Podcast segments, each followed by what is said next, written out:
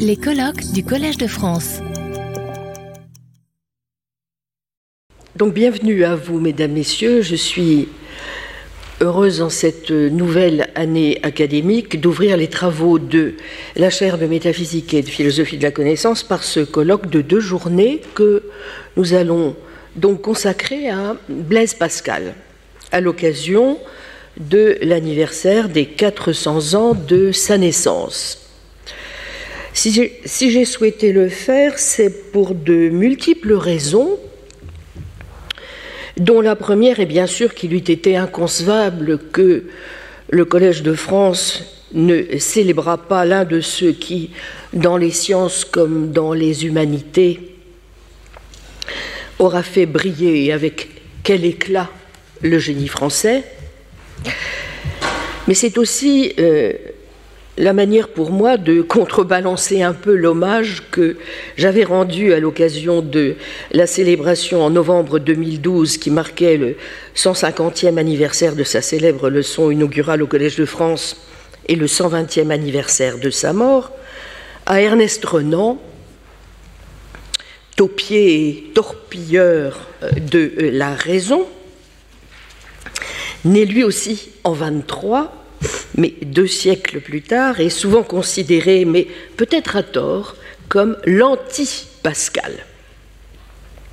Alors sans doute les célébrations entourant l'œuvre de Pascal n'ont-elles pas manqué tout au long de l'année et je ne saurais trop vous recommander bien sûr d'en suivre les retransmissions et les actes. La titulaire de la chaire de métaphysique n'a pas la prétention, naturellement, de faire mieux, ni même aussi bien, tant il est vrai qu'elle n'est pas loin s'en faut spécialiste de Pascal.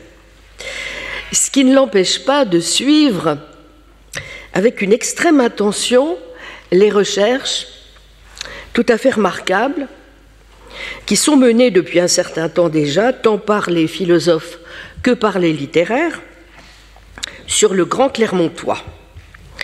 Et c'est dans cet esprit que j'ai souhaité m'entourer de ceux dont je tiens qu'ils représentent le meilleur de ce qui se fait aujourd'hui dans les études et recherches pascaliennes, et à qui je voulais rendre hommage, au premier rang desquels Madame Laurence Plasnet, que je remercie chaleureusement, professeure à l'Université Clermont-Auvergne, directrice du Centre international Blaise Pascal et qui est aussi présidente de la si remarquable Société des Amis de Port-Royal.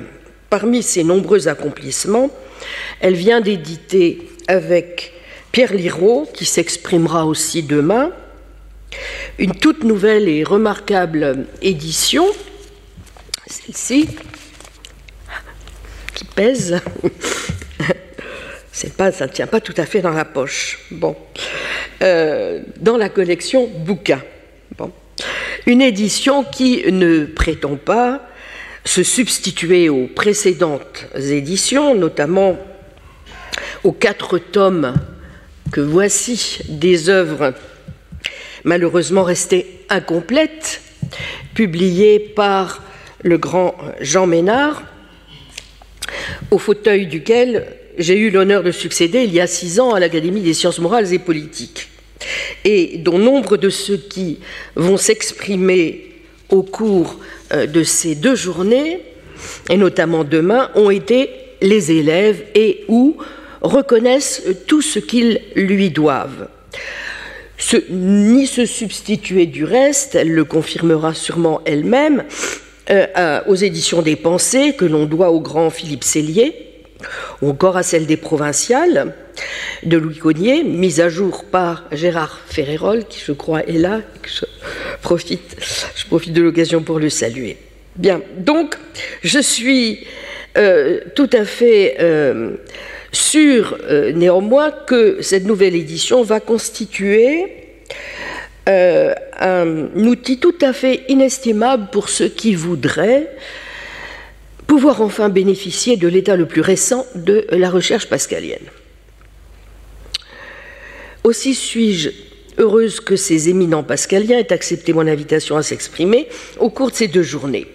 Loin du clinquant dont le siècle nous abreuve, qui déverse de la philosophie ou de la littérature à grande louchée, à destination principalement de retraités, de croisiéristes ou de festivaliers qui pourront passer l'été à la plage avec Pascal, entre deux virées à Morgat et au casino de Monaco, en faisant un crochet, si le temps le permet, par les vignobles de Saint-Émilion, je tenais absolument à rendre hommage, par leur entremise, à la recherche académique, dans toute sa réalité, toute sa réalité, trop souvent invisible, dans toute son humilité et son honnêteté aussi. Un thème cher au XVIIeiste, n'est-ce pas? Recherche qui, et cela vaut pour les humanités au même titre exactement que pour les sciences, n'a jamais pu se construire autrement que dans la solitude du cabinet, des bibliothèques et de l'échange entre pairs, avant de se sentir assez mûr pour pouvoir communiquer enfin ses résultats à tout un chacun comme nous avons le luxe inouï de pouvoir le faire ici au Collège de France. Merci à vous tous donc, mes chers et estimés collègues, de permettre au public fidèle, attentif et curieux du Collège de France, que je tiens aussi à saluer, de bénéficier de votre exceptionnelle érudition et de prendre la mesure de vos vertus tant humaines qu'intellectuelles, qualités qui, il faut le dire, vont presque toujours de pair. Eh bien, aujourd'hui, j'ai souhaité mettre un peu plus l'accent sur les aspects euh, plus directement philosophiques de l'œuvre de Pascal, tout en ayant conscience du caractère artificiel, et cela va sans dire, de ce découpage. Je laisserai donc plutôt la parole ce matin et cet après-midi, euh, après l'exposé de Laurence Plasnet, aux philosophes qui évoqueront tour à tour des questions liées à la nature de la foi chez Pascal ou au statut ontologique dans son œuvre de l'espace et du temps.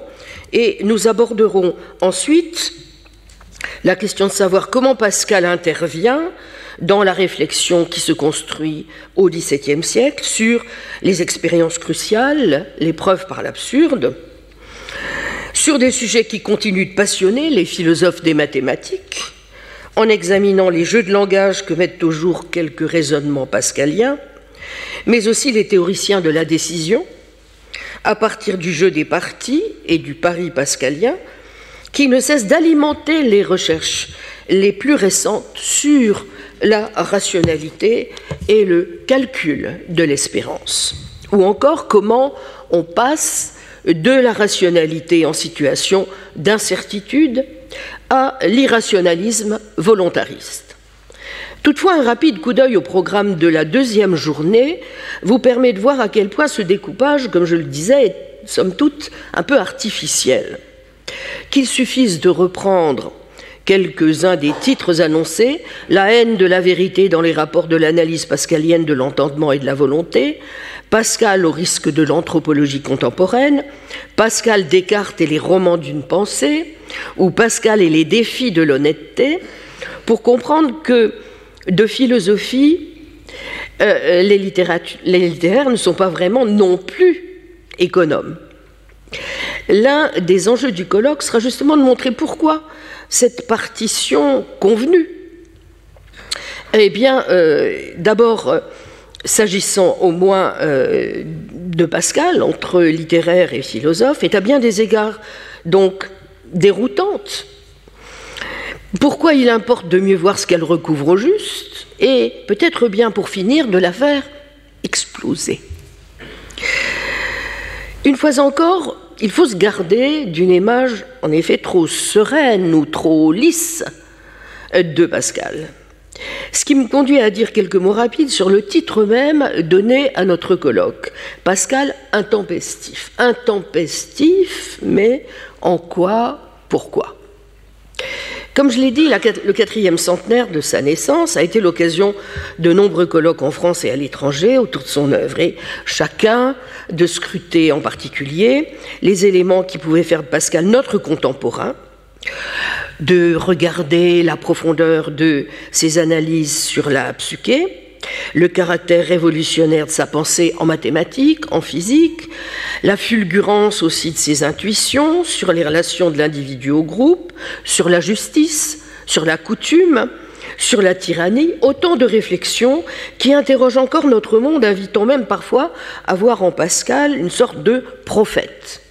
Mais la tentation est grande aussi de finir par dresser le portrait d'un Pascal perpétuel, comme on parle du mouvement ou de secrétaire perpétuel, d'un Pascal somme toute presque inactuel, et dont la pérennité, l'immortalité, serait infiniment renouvelée et renouvelable, assurément, comme le rappelle l'art de persuader, les mêmes pensées poussent quelquefois tout autrement dans un autre que dans leur auteur, infertiles dans leur champ naturel, abondantes étant transplantées.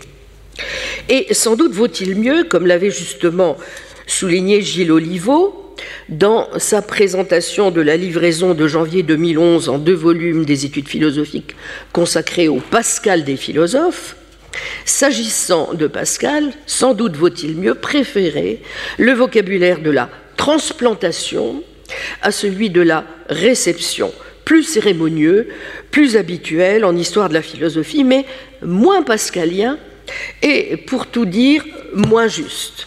Car ce dont il s'agit, c'est bien d'essayer de mesurer la fécondité produite par les semences pascaliennes dans d'autres bons esprits en recueillant quelques fruits de la transplantation de ses pensées. on a donc raison de souligner, comme l'ont montré euh, pas mal de recherches au cours des dernières décennies, qu'il y a en effet une œuvre, peut-être même une philosophie cohérente, interne, originale de Pascal, qui s'est à mains égards émancipée de la vocation apologétique exclusive à laquelle on l'avait souvent un peu réduite jusqu'au début du siècle dernier, et donc simultanément indépendante et des choix théologiques et étroitement lié dans le même temps aux écrits scientifiques pascaliens.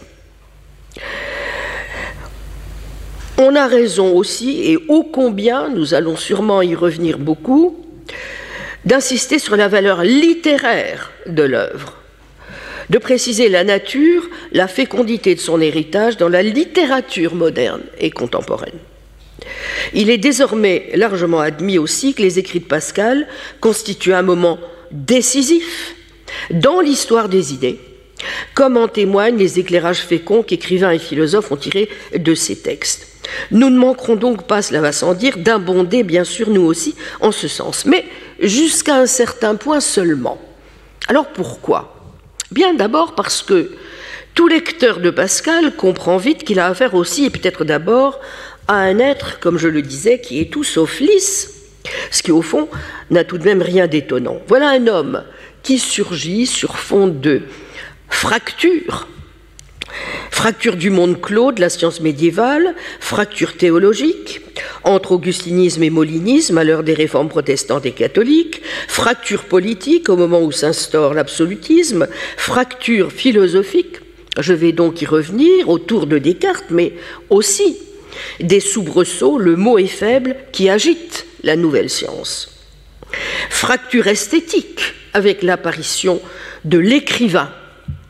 Donc réfléchissant les croyances et les savoirs de son temps, sur les juifs, sur l'héliocentrisme par exemple, provocante par sa déconsidération jusqu'à un certain point de la science, en tout cas du scientisme, son appel à une vocation quasiment militante ou laïque, du laïc au sein de l'Église, son apparent anti-humanisme dressé contre la prétention de l'homme à se rendre le centre de lui-même ou à se faire Dieu, l'œuvre de Pascal est elle-même, parce qu'il faut bien appeler son exigence morale, à laquelle la proximité avec les messieurs de Port-Royal ne compte pas pour peu, clivante, et à mains égards, comme en témoigne la virulence des attaques menées dans les provinciales, avec un talent hors pair de parodiste et de polémiste contre les jésuites et les casuistes, plus, plus problématique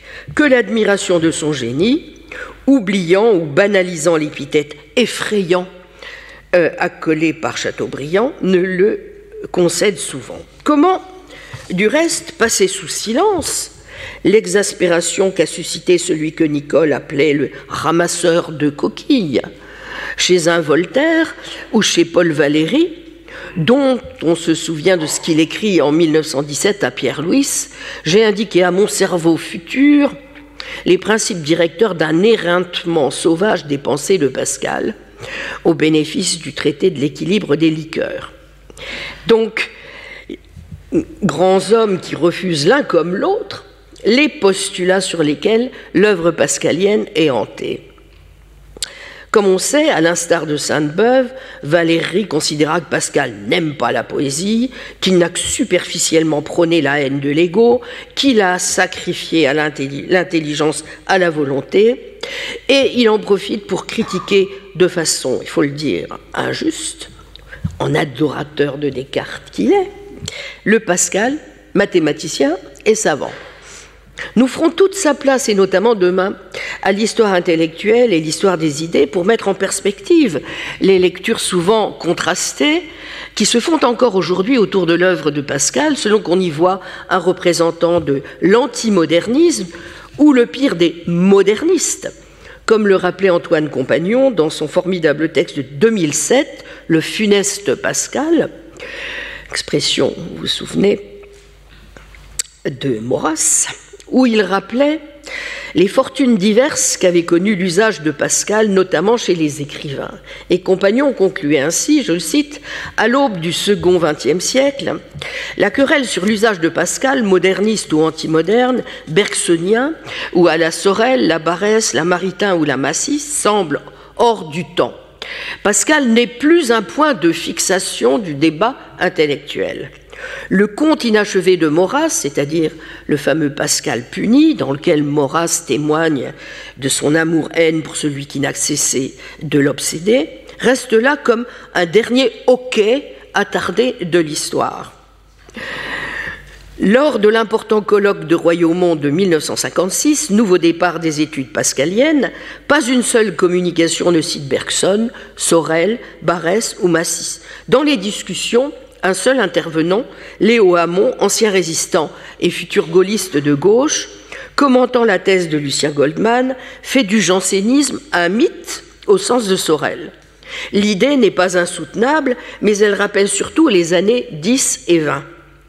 Doctrine réactionnaire et pessimiste, le jansénisme a en pratique servi la cause du progressisme au XVIIIe siècle, comme l'illustre la trajectoire de l'abbé Grégoire. Le jansénisme a fourni le mythe d'un malaise de classe qui a permis l'invention de la liberté moderne. C'est ce qu'avance Léo Hamon, mais la comparaison ne, suscite plus aucun débat. Le funeste Pascal, conclut Compagnon, a été oublié.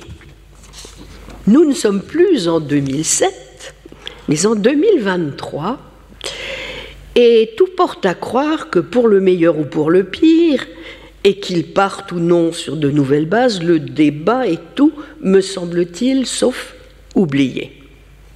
En pourcevant dans cet esprit, il serait évidemment fort instructif d'étudier la manière dont, selon les époques, Pascal s'est vu adulé ou vilipendé, et plus encore les raisons pour lesquelles, au cours du siècle passé jusqu'à aujourd'hui même, les philosophes, plus particulièrement cette fois, et notamment en France, ont lu et reçu Pascal, favorablement ou non, de Victor Cousin à Jean-Luc Marion et Vincent Carreau, en passant par Mène de Biran, Ravesson, Léon Brunswick, Lachelier, Henri Gouillet, ou hors de nos frontières, un Kierkegaard, un Nietzsche ou un Heidegger, sans oublier ce qu'on fait, à mon sens, un peu trop vite, les grands pascaliens, lecteurs souvent attentifs aussi à ces messieurs de Port-Royal qu'ont été Louis Marin, Jean-Claude Pariente, Martine Pécharmant ou encore Hélène Bouchillou et Jean-Pierre Clairaut, qui parlera tout à l'heure.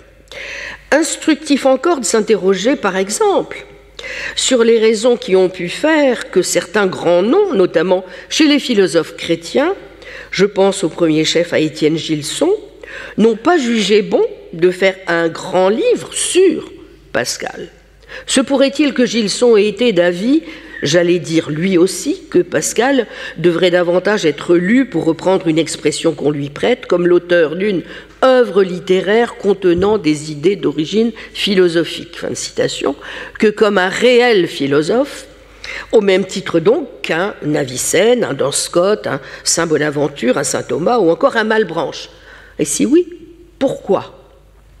Voilà qui me conduit aux quelques remarques que je souhaitais faire, donc en préambule de nos deux journées, sur la place qu'occupe Pascal chez les philosophes en 2023. Si Pascal peut, à mon sens, intéresser aujourd'hui même le philosophe, ce n'est pas seulement par l'apport qui est le sien en main domaine comptant encore trop souvent, à mon goût, à considérer comme n'étant pas centraux pour l'interrogation philosophique. Je pense à ses analyses en mathématiques, sur les sciences, c'est aussi par le tour, à bien des égards, comme je l'ai dit, intempestif que révèlent ses positions. Aussi éclatées fragmentées soient-elles sur nombre de sujets, ses réflexions sur la vérité, sur la croyance ou encore sur le pari, toutes réflexions qui sont au cœur des débats, qui animent aujourd'hui des pans entiers de la philosophie, qu'il s'agisse de l'épistémologie de la croyance religieuse, de la théorie de la décision, ou des nouvelles figures que revêt le défi sceptique dans la philosophie contemporaine de la connaissance, mais aussi en éthique et en métaphysique. Autant dire que S'interroger sur Pascal chez les philosophes en 2023, c'est pas seulement s'interroger sur le sens que Pascal donne à la philosophie et aux philosophes, ou encore à la métaphysique, si tant est que le mot apparaisse plus que je crois bien une seule fois dans l'heure. Mais aussi, mais enfin, c'est pas.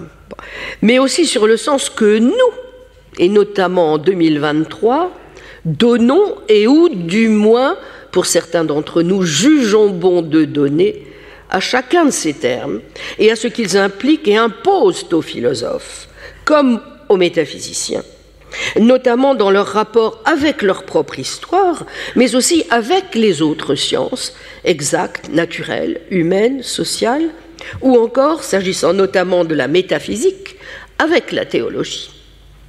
En d'autres termes, qu'est-ce qu'un philosophe en 2023 Que faut-il attendre de lui? Que mettre au juste sous le concept de métaphysique, si peu présent, comme je le disais, au demeurant chez Pascal? Mais commençons donc par le commencement. Comment les choses se présentent-elles déjà pour Pascal lui-même? Car vous connaissez, et ce n'est pas le moindre des paradoxes, c'est au moins celui qui s'offre aux philosophes soucieux d'une lecture juste de Pascal, et qui est bien connu. Pascal ne dit-il pas clairement qu'il n'a que faire de la philosophie et les philosophes pour ne rien dire donc de la métaphysique et des métaphysiciens. C'est pas seulement Descartes qui est inutile et incertain, c'est aussi bien, mais pour d'autres raisons bien sûr, Épictète, Pyrrhon ou Montaigne. De preuves métaphysiques de l'existence de Dieu, thomiste ou cartésienne, on n'a aucun besoin. Jansénius l'a abondamment montré. Dès lors qu'on a la grâce, tout le reste suit. Mais on sait aussi qu'il faut prendre tout cela avec des pincettes, pourquoi et comment. S'agissant d'abord du rejet des philosophes, la réponse est, semble-t-il, assez simple. Pas plus en 2023 qu'en 1723 ou 1823 ou 1923, Pascal ne se serait senti à l'aise auprès de ceux qu'il catégorise sous la rubrique philosophe. Dans la lettre préface puisque, pardonnez-moi, c'est bien connu, celui qui, loin de vouloir, donc, contrairement à Descartes dans la lettre préface à la traduction française des principes, s'appliquer à la vraie philosophie, qui n'utilise guère le terme de philosophique au sens qu'il a au XVIIe siècle de philosophie naturelle, c'est-à-dire de physique, qui se considère plus comme un lecteur de philosophe que comme un philosophe, qui, dans l'entretien à un monsieur de Sassy, considérant que la philosophie est le fond de Pascal, a cru de son devoir donc de lui parler des lectures de philosophie dont il s'occupait le plus, croit bon de remercier ce dernier et de lui faire voir admirablement le peu d'utilité que les chrétiens peuvent retirer de ces études philosophiques. L'affaire est apparemment acquise. Les philosophes, le plus souvent, s'intéressent davantage à leur réputation qu'à la vérité. Pascal, au fond, n'a-t-il pas vrai euh, C'est vrai que les philosophes se racontent souvent beaucoup d'histoires. Mais aussi que le salut, qui seul importe, ne viendra in fine ni des philosophes, ni de la philosophie, pour ne rien dire de la métaphysique, mais par un de ces retournements ou de ces contrariétés dont il a le secret, dont on voit la mécanique opérer dans la magnifique raison des effets, par une autre manière, au fond, de philosopher. Puisque si l'on comprend bien, ne pas philosopher, c'est encore philosopher. Bon. Comme l'ont bien vu les commentateurs, il y a bien chez Pascal une opération donc de destruction ou de disqualification des philosophes et de la philosophie par la mise en place d'une forme de propédeutique négative. Assurément, les philosophes, et non des moines, ne manquent pas dans les alentours.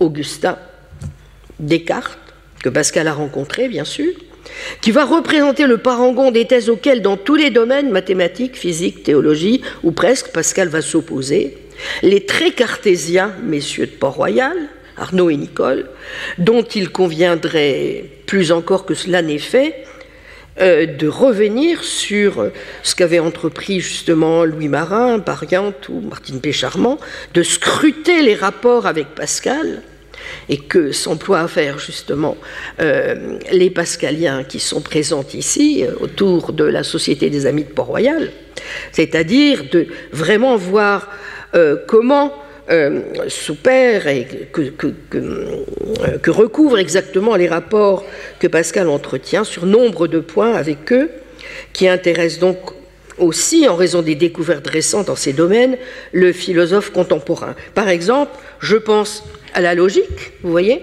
mais aussi euh, à leur compréhension, qui reste in fine et augustinienne et très cartésienne de l'art de penser, et qui interdit ces messieurs de faire droit comme il le faudrait, et comme l'avaient vu en revanche les scolastiques, modistes aussi bien que terministes, au signe et à la tradition de l'oratio mentalis, et pas seulement du verbum mentis. Voilà, et ceux qui sont tellement mis en avant aussi dans l'entretien avec M. de Sassy, le stoïcien Épictète, le sceptique Montaigne, scepticisme et stoïcisme peut représenter du reste à l'époque, étant davantage vus comme des sectes que comme des doctrines, mais que Pascal va juger nécessaire de rejeter, une fois bien sûr donné à chacun le coup de chapeau qui convient, car ces sectes, dogmatistes comme pyrrhoniens, lui font l'effet pour finir de n'apporter que des pierres à des hommes qui ont faim, n'est-ce pas? Bon, les stoïciens connaissent la grandeur de l'homme, mais ils ignorent sa misère. Les sceptiques connaissent sa faiblesse, mais ils méconnaissent son orgueil. Éclectisme, jeu des contrariétés, tout concourt bien en effet à cette machine de description de la philosophie dans laquelle sont pointés le ridicule des philosophes et les échecs successifs des philosophies. On se souvient de la remarque, le plus grand philosophe du monde sur une planche plus large qu'il ne faut, s'il y a au-dessous un précipice, quoique sa raison le convainque de sa sûreté, son imagination prévaudra. Bref, même ceux qui ont dompté leur passion sont le jouet de leur imagination. Plusieurs n'en sauraient soutenir la pensée sans pâlir. L'entretien avec M. de Sassy témoigne de cette impossible autonomie, finalement, de la philosophie, et impose de, par le jeu incessant des contrariétés entre les protagonistes, il faut savoir donc retourner l'accrochage in fine nécessaire de la philosophie, puisqu'elle présuppose l'homme, et pas n'importe lequel, à l'anthropologie, laquelle ne peut chez Pascal, comme l'avait montré Henri Gouillet, se constituer que comme théologie. Mais une théologie qui est une science, mais qui est en même temps, qui combine des sciences au pluriel, et qui se trouve tout de même adossée, pour finir, à l'ordre de la charité. Je vous demande pardon, monsieur, dit Pascal à monsieur de Sassy, de m'emporter ainsi devant vous dans la théologie au lieu de demeurer dans la philosophie qui était seul mon sujet, mais il m'y a conduit insensiblement. Donc pour Pascal, comme l'a répété Gouillet, la critique, je cite, la critique des philosophies tient au principe même de la nouvelle apologétique que Pascal se juge capable de promouvoir. Elle n'en est pas un corollaire polémique qu'on pourrait retrancher, mais une implication essentielle. Ce qui intéresse Pascal dans la philosophie, ce sont ses, échecs, pardon. Elle n'a de portée apologétique que dans la mesure où sa critique contribue à établir une espèce d'anthropologie négative. Mais puisqu'en finir avec les philosophes, et la philosophie, ce n'est rien d'autre que retrouver une autre manière de philosopher. Donc, peut-on, au-delà de cette pars destruens, donner malgré tout quelques éléments de ce en quoi pourrait constituer la pars construens par la nouveauté, voire la radicalité même de l'approche, et ce, aujourd'hui même en 2023. Dans le peu de temps dont je dispose ce matin, je voudrais donc, pour introduire à nos travaux, émettre quelques très rapides suggestions en ce sens, en les construisant autour, vous voyez, de quelques thèmes, plus encore d'interrogations, dont il me semble que tout philosophe honnête devrait aujourd'hui se saisir. Donc, si vous voulez bien, essayons d'ouvrir aujourd'hui très vite quelques dossiers. Premier apport, à mon sens, des analyses pascaliennes la mise en évidence du nécessaire mise en relation des différents registres de la connaissance. Il faut certes distinguer la connaissance selon les objets auxquels elle s'applique, et c'est cette bipartition fort intéressante qui conduit du reste Pascal à distinguer fermement, comme vous le savez, les sciences qui relèvent de l'expérience et du raisonnement et celles qui ne doivent être évaluées que sur fond de témoignage et d'autorité.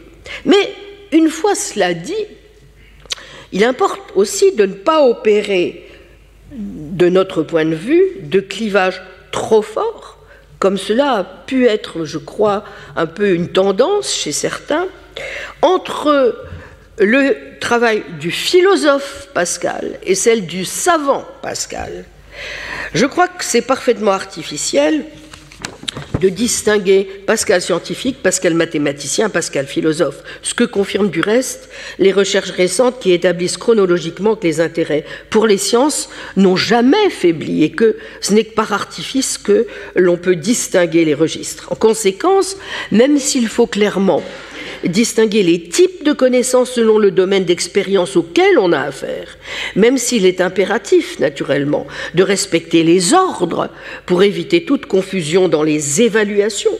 On ne peut pas faire comme si, par exemple, ce que Pascal établit en géométrie projective sur les raisonnements, ou encore sur la nature nominale des définitions dans de l'esprit géométrique, dont les cartésiens Arnaud et Nicole ont du reste vu tout de suite la pertinence et en ce sens la possible communauté théorique de Pascal avec Descartes, n'avait aucun effet sur la manière, par exemple, dont il réfléchit à la façon de rendre compte de la contingence dans le cadre d'un calcul strict et rigoureux, ou dont il privilégie la connaissance du futur plutôt que celle du passé ou du présent.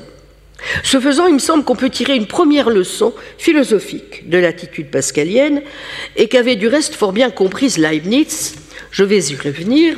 Leibniz qui avait fort bien noté que Pascal était, dans cette lettre à Raymond de mars 1714, très mathématique et très métaphysique en même temps. Évidemment, cela ne conviendra peut-être pas à ceux qui enclinent surtout à une approche spiritualiste de la philosophie et encore plus de la métaphysique, veulent surtout voir en Pascal l'homme du gémissement, le pessimiste, de l'effroi, de l'ennui, de l'inquiétude tragique, de la crainte et du tremblement.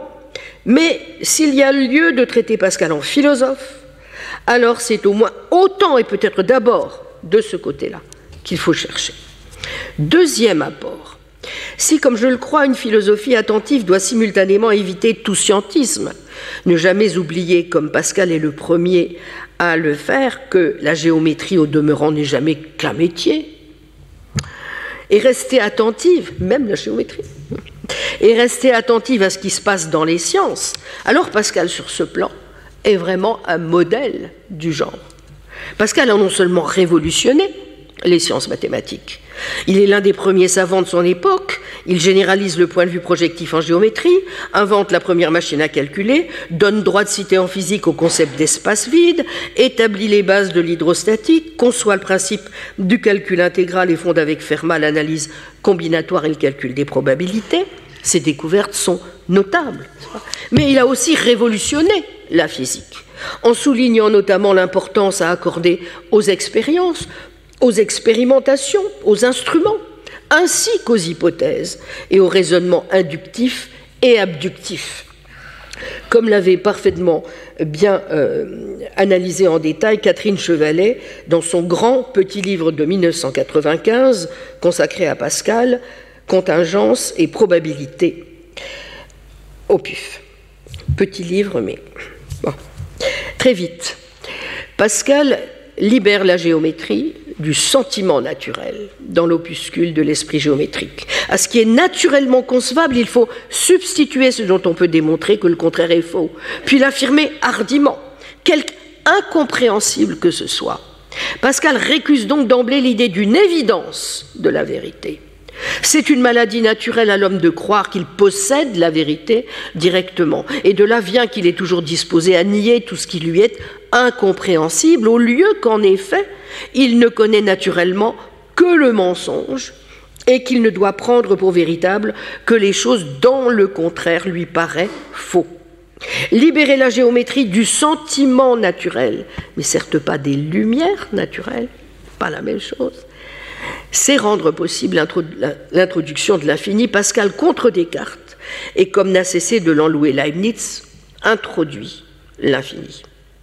Chez Pascal, notons encore que l'objet mathématique ou physique est pensé non comme une idéalisation de l'objet naturel qui en révélerait l'essence, mais comme une relation, comme un rapport. La nature n'obéit pas à des lois universelles et nécessaires, elle est un processus soumis à des fluctuations. La connaissance est certes un savoir, mais qui n'est ni certain fût-ce asymptotiquement, ni neutre et indépendant de son objet, mais intrinsèquement incomplet relatif à ses propres conditions d'énonciation. Pascal a lu Descartes de près, il pense à la fois à partir de lui et contre lui. Et sa critique du cartésianisme se fait bien sur le plan de la philosophie elle-même. Idem en ce qui concerne la place du vraisemblable et de la contingence. Pascal et Descartes semblent se contredire point par point. Descartes exclut tout ce qui n'est que vraisemblable du champ de la connaissance, il sauve l'incertitude de la physique du risque de la contingence en la fondant métaphysiquement. Il soumet toute la connaissance à une contingence irrémédiable, Pascal, à l'inverse, pas? Soumet toute la connaissance à une contingence irrémédiable, à l'exception des déductions axiomatiques de la géométrie, et il introduit un calcul du hasard. Mais le point intéressant est surtout que, je dirais, sa critique de ce qui s'instaure chez Descartes n'est ni simplement sceptique, ni réductible au primat accordé à l'apologétique. En réalité, face à la position cartésienne elle-même, qui a été caricaturée beaucoup par la suite, on voit déjà comment l'œuvre de Pascal constitue non seulement une alternative cohérente dans le domaine de la théorie de la connaissance, mais constitue déjà une tentative globale pour penser ensemble la contingence et la probabilité mathématique. Là où le XVIIe siècle refuse de penser le probabilisme autrement que comme vraisemblance douteuse qui apparaît encore dans la manière dont Pascal le traite dans les provinciales, du reste. L'épistémologie anti-cartésienne de Pascal le conduit à donner, selon les termes de Cassirer puis de Jan Hacking, la première philosophie du probabilisme. Comme on le voit, l'épistémologie de Pascal suppose donc une rupture, des ruptures, et notamment une rupture avec la perspective à laquelle on l'a, euh, dans laquelle on l'a le plus souvent lu, euh, celle du conflit, du simple conflit entre foi et rationalité, ainsi qu'avec celle de la séparation ultérieure entre science et philosophie. C'est oublier comme le dit fort pertinemment Catherine Chevalet, que cette épistémologie lui permet d'introduire l'idée d'une rationalité du probable, et ce qui implique plus généralement de rompre avec l'habitude solidement ancrée, dont témoigne encore l'essai philosophique sur les probabilités de la place, de dissocier les découvertes scientifiques de leurs conditions de possibilité philosophique. Avec l'idée d'une rigueur possible de la connaissance probable, Pascal bat en brèche ce qui était une idée hors norme au XVIIe siècle, où le hasard restait frappé d'interdit sur le plan moral. En travaillant sur les hasards des jeux et en étendant la règle des parties à l'action humaine en général, comme l'a superbement montré Laurent Tirouin, Pascal prend ainsi trois libertés dont on aurait tort de sous-estimer la radicalité. Celle de mathématiser des objets, les hasards qui, comme l'infini, sont irréductibles aux sentiments naturels et inconcevables par lui. Deux, celle d'introduire à travers ce changement de point de vue sur le jeu et via l'usage du raisonnement par induction complète, l'idée que la raison doit penser le présent à partir du futur et donner des règles pour la décision plutôt qu'un savoir universel et nécessaire sur le monde. Trois, celle d'allier l'incertitude du hasard et la rigueur des démonstrations, et donc de montrer que les contraires peuvent se composer et cesser d'être incompatibles. Et Pascal ne peut prendre ces trois libertés que parce qu'il pose comme condition initiale que le savoir est tout entier contingent, un point sur lequel insistera beaucoup aussi au XIXe siècle Émile Boutroux, comme vous le savez, et notamment à partir aussi de sa réflexion sur les lois de la nature. C'est pourquoi peu importe au fond que les objets mathématiques ou physiques soient sans corrélat. Ce pourquoi encore la finalité de la rationalité devient bien de déterminer l'homme à agir dans un monde où il est perdu. Ce pourquoi enfin, puisque l'homme ne peut atteindre aucune vérité absolue dans le monde où il vit, qu'il faut chercher à multiplier des vérités locales, à varier les énonciations, plutôt qu'à réduire à tout prix la contingence. Or, c'est en s'éloignant ouvertement de la position cartésienne sur les rapports entre objets géométriques et objets connaissables, sur la tâche confiée à la raison de fonder la certitude du savoir et sur le problème de la contingence, exclu in extremis par Descartes, et qu'il nous faudrait évidemment préciser que Pascal se donne toutes ces libertés. Souvenons-nous vite que dans le système cartésien, Dieu est nécessaire au moins à deux reprises. Il l'est une première fois pour que la physique géométrique soit bien une physique réelle, il l'est une deuxième fois pour garantir que notre physique est bien la bonne. Autrement dit, Descartes effleure la possibilité d'une contingence totale du savoir, mais il l'évite précisément quoi En ayant recours à la certitude métaphysique.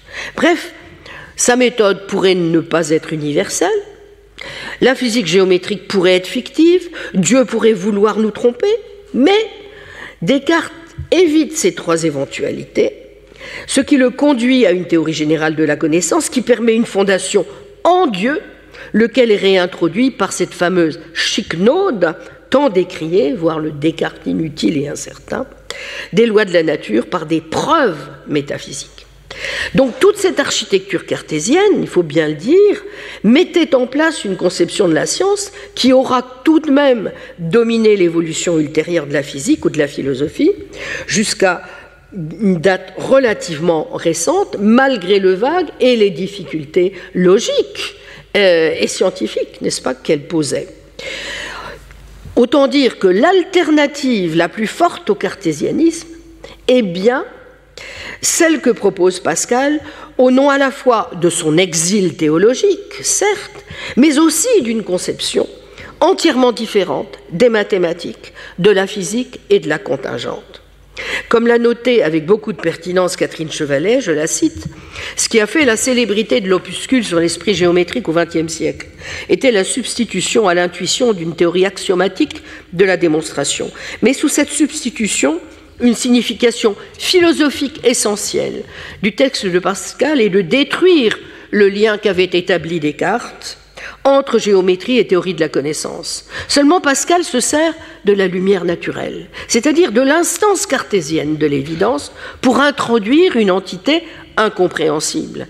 Mais en libérant la géométrie, l'arithmétique et la, la mécanique des contraintes de la représentation, il s'oppose à l'idée même de dériver une théorie générale de la connaissance du privilège de l'objet mathématique. Cela revient à détruire de l'intérieur, par la lumière même, par la lumière naturelle elle-même, le projet de la mathésis universalis. Vous noterez au passage que Pascal ne fait cette critique qu'en se tenant au plus près de Descartes, et il serait facile d'énumérer les très nombreuses situations de Descartes dans l'opuscule, mais ici, l'accent principal, vous voyez, est mis sur le détournement qu'on peut opérer de la lumière naturelle lorsqu'elle est appliquée à introduire de l'infini dans les mathématiques. Et la fin de l'opuscule montre en conséquence que la géométrie elle-même enseigne la limitation de la connaissance. C'est parce que la géométrie des indivisibles est inconcevable que les hommes apprennent je cite, à se connaître eux-mêmes en se regardant, placés entre une infinité et un néant détendu, entre une infinité et un néant de mouvement, entre une infinité et un néant de temps. citation. Troisième apport. N'en déplaise aux aficionados de Descartes, comme au passage Valérie, Pascal a vu juste sur plusieurs autres points qui touchent au cartésianisme. Rappelons les points, quelques points de la critique. Descartes a une conception de la connaissance qui suppose une approche fondationnaliste, qui postule en outre que l'on connaît les natures et les essences. Pascal introduit Dieu comme une chicnaude. Bref, il ne place pas Dieu, même s'il le fait créateur des vérités éternelles, au bon endroit.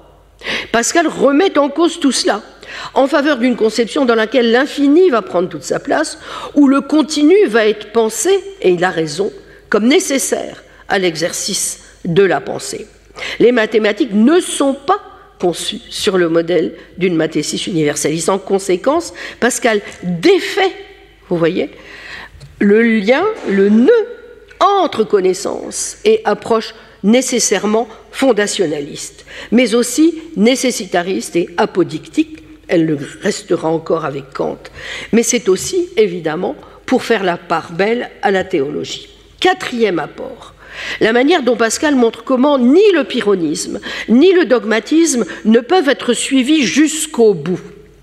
Éloge de la médiété, qui n'a rien de tiède, au contraire, position dure à tenir. Mais Pascal le fait avec des techniques infiniment subtiles, en s'appuyant notamment sur la raison des effets, comme je l'ai dit, et sur toute une herméneutique des signes, comme l'a bien vu d'ailleurs Jean Ménard dans un remarquable article où il montre que toute la sémiotique persienne, une fois exploitée sur la raison des effets, peut apporter des enrichissements extraordinaires à la mécanique elle-même.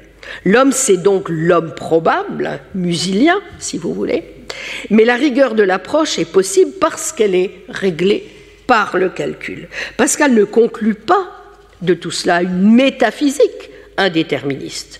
La subtilité des ordres permet, comme le montre la préface au traité du vide, de dire le contraire des anciens sans les contredire. Alors, pour finir, quelques points qui me gênent, quelques points critiques donc après l'hommage rendu à ce que je considère comme des apports tout à fait intéressants et qu'il convient, je crois, aujourd'hui encore de creuser. Qu'est-ce qui empêche, au fond, qu'est-ce qui empêcherait vraiment Pascal d'être rangé du côté des philosophes voire des métaphysiciens, au même titre par exemple qu'un Malbranche ou qu'un Leibniz eh Bien, je dirais premièrement son attitude envers la vérité. Alors évidemment, c'est tout un programme, n'est-ce pas?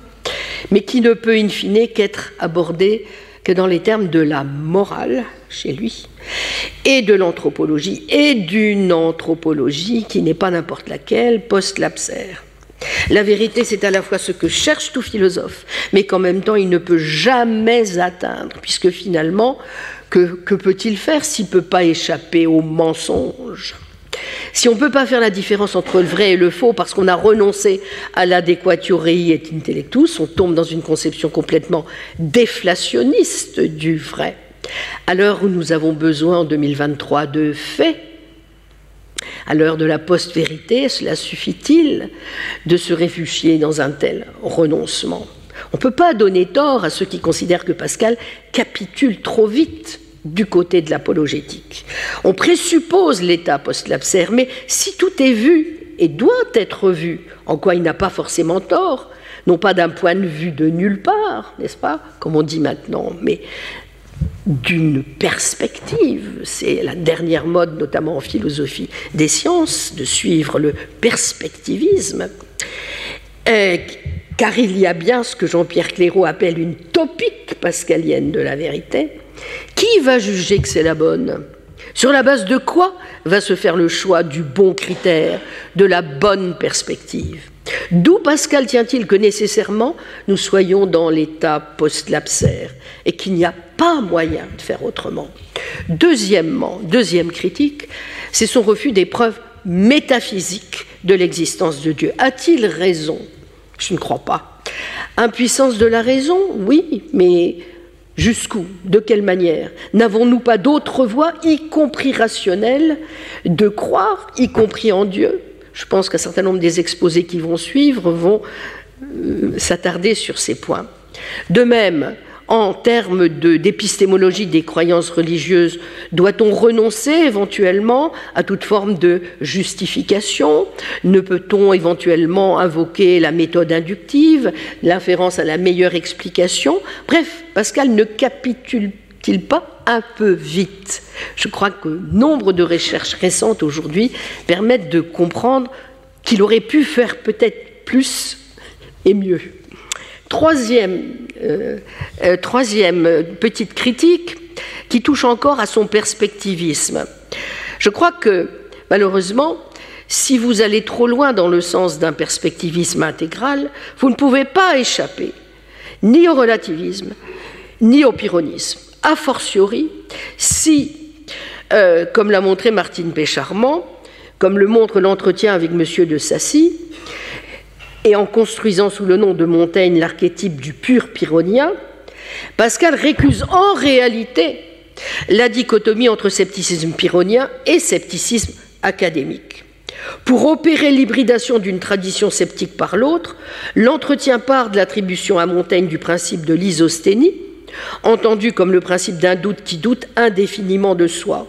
Le mélange subtil de plusieurs arguments qui, euh, contre l'interprétation qui privilégie d'ailleurs comme unique source les méditations de Descartes, et donc qui recouvre des références à des écrits épistémologiques de Pascal, permet de voir comment euh, on passe, si vous voulez, d'un principe pyrrhonien au principe du doute académique. Et donc, tout est incertain. Et Pascal rapporte l'universalisation du doute chez Montaigne à une série de questions sans réponse quant au pouvoir de connaissance de l'âme humaine, culminant dans le thème académique de l'absence de marque distinctive du vrai et du faux, que l'entretien transpose en une indécidabilité de la vérité ou fausseté des principes mêmes de la connaissance rationnelle.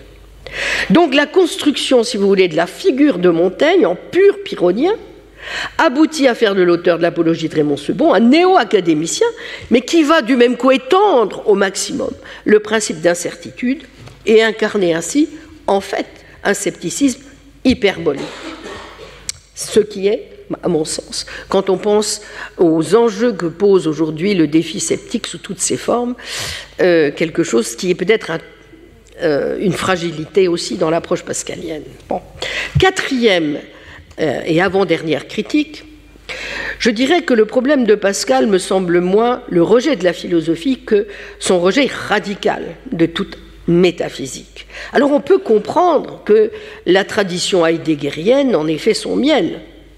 Mais après tout, pourquoi faudrait-il considérer qu'en 2023, ce soit encore le funeste Heidegger qui, en matière de métaphysique, doivent donner le là Et plus généralement, comme l'avait si bien analysé le regretté Dominique Janicot, que la phénoménologie elle-même soit condamnée à prendre un tournant théologique. Voltaire n'avait peut-être pas tort dans son éloge mi-figue, mi-raisin de la 25e lettre philosophique, censée se borner à corriger quelques erreurs d'inattention, que Pascal aurait lui-même corrigé beaucoup dans l'ensemble de ses pensées, et qu'il aurait lui-même donc euh, jeté au hasard sur le papier pour les examiner ensuite. Mais où il s'agit bien de s'en prendre au raisonnement, au raisonneur Pascal, qui transporte indûment en dehors de leur ordre propre des idées philosophiques, bref, qui n'a pas su, comme il aurait dû pouvoir le faire, aborder la foi par la seule révélation et qui s'est trompé en croyant faire l'apologie de la religion chrétienne en s'appuyant sur une anthropologie erronée, reposant sur un discours sur l'homme et une apologie erronée de la nature humaine. Car avoir raison contre Pascal, ce n'est nullement prendre un parti anti-janséniste, comme le croient les détracteurs de Voltaire. Ce n'est pas opposé à une autorité, une autre autorité contraire, mais rester quant à la forme même donnée à la critique, dans une relation interhumaine, au fond. Voir en Pascal un homme comme un autre euh, quand il a tort, un homme qui ne peut être que dans l'erreur du moment qu'il déduit ses raisonnements de l'identification de l'essence de l'homme au péché originel. Donc pratiquer d'un esprit humain à un autre la correction du faux par le vrai, étant entendu qu'on a d'autres parties que la vérité, et que le parti n'est pas davantage anti-religieux en général, et que je n'ai nullement attaqué le défenseur de la religion, mais le contredire philosophiquement. Critiquer Pascal, c'est d'abord affirmer, je cite, que ce n'est pas à la métaphysique, dixit Voltaire, de prouver la religion chrétienne. Et que, je cite encore, la raison est autant au-dessous de la foi que le fini est au-dessous de l'infini. Et c'est ensuite montrer que si métaphysique il doit y avoir, alors eh ben, il n'y a qu'une voie possible, celle de Locke, qui ne mêle jamais la révélation à une question de philosophie. Les questions de foi ne se décident jamais que par l'écriture. Je suis métaphysicien avec Locke, mais chrétien avec Saint Paul. Tel est le dernier mot, vous en souvenez, du préambule des lettres dans les éditions de 1739 à 1746. Traitant la religion comme un système de philosophie, se trompant de métaphysique, au fond, le problème de Pascal, c'est qu'il n'a pas su, comme il aurait dû le faire, aborder la foi par la seule révélation. Il veut prouver la vérité du christianisme à partir de l'opposition entre deux natures dans l'homme, mais c'est essayer de prouver ce qui ne peut pas l'être. Je crois le péché original, dit Voltaire, quand la religion me l'a révélé. Qu'ai-je donc fait autre, sinon que de mettre la Sainte Écriture au-dessus de la raison? Pascal se trompe une deuxième fois quand il s'appuie sur la misère de l'homme, on se souvient de la pique, les misères de la vie, philosophiquement parlant, ne prouvent pas plus la chute de l'homme que les misères d'un cheval de fiacre ne prouvent que les chevaux étaient tous autrefois gros et gras et ne recevaient jamais de coups de fouet, et que depuis euh, qu'un d'eux s'avisa de manger trop d'avoine, tous ses descendants furent condamnés à traîner des fiacres. Bon. Mais là où le fidéisme, le fidéiste Voltaire se trompe, à supposer qu'un fidéiste puisse faire autre chose que se tromper. C'est en suggérant à Pascal de trouver la réponse de ses inquiétudes dans la métaphysique raisonnable de Locke. Car si tel est bien le cas, le genre de métaphysique qu'il faudrait suivre, eh bien, on a alors toutes les chances de tomber rapidement au fond du gouffre sceptique, où n'aura pas manqué d'ailleurs de nous plonger Hume, et duquel Kant aura tant de mal à se sortir, si ce n'est évidemment en se tendant, lui encore, à une position qui se contente de sauver les phénomènes, comme nous exhorte aussi à le faire un Pierre Duhem, et donc en continuant à juger nul et non avenu une possible connaissance métaphysique des choses elles-mêmes.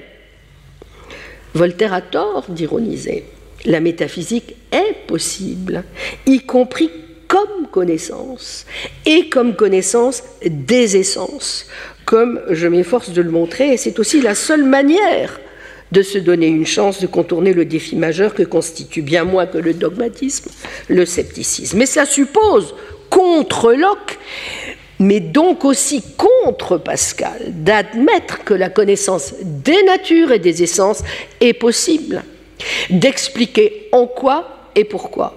Mais ici, c'est Leibniz qui a raison. Et l'on peut comprendre pourquoi il ne cesse de rappeler simultanément sa dette envers celui qui était très mathématique et très métaphysique en même temps, et ses regrets. Car dans sa volonté constante de joindre la morale à la métaphysique, Leibniz ne peut que critiquer le refus pascalien des arguments métaphysiques. Voyez le paragraphe 35 du discours métaphysique. Puisque le recours aux preuves morales est exigé par la métaphysique elle-même. Le binôme mathématique et métaphysique appliqué à Pascal prend ici tout son sens, car évidemment, pour Leibniz, mathématiques et métaphysique signifient la même chose.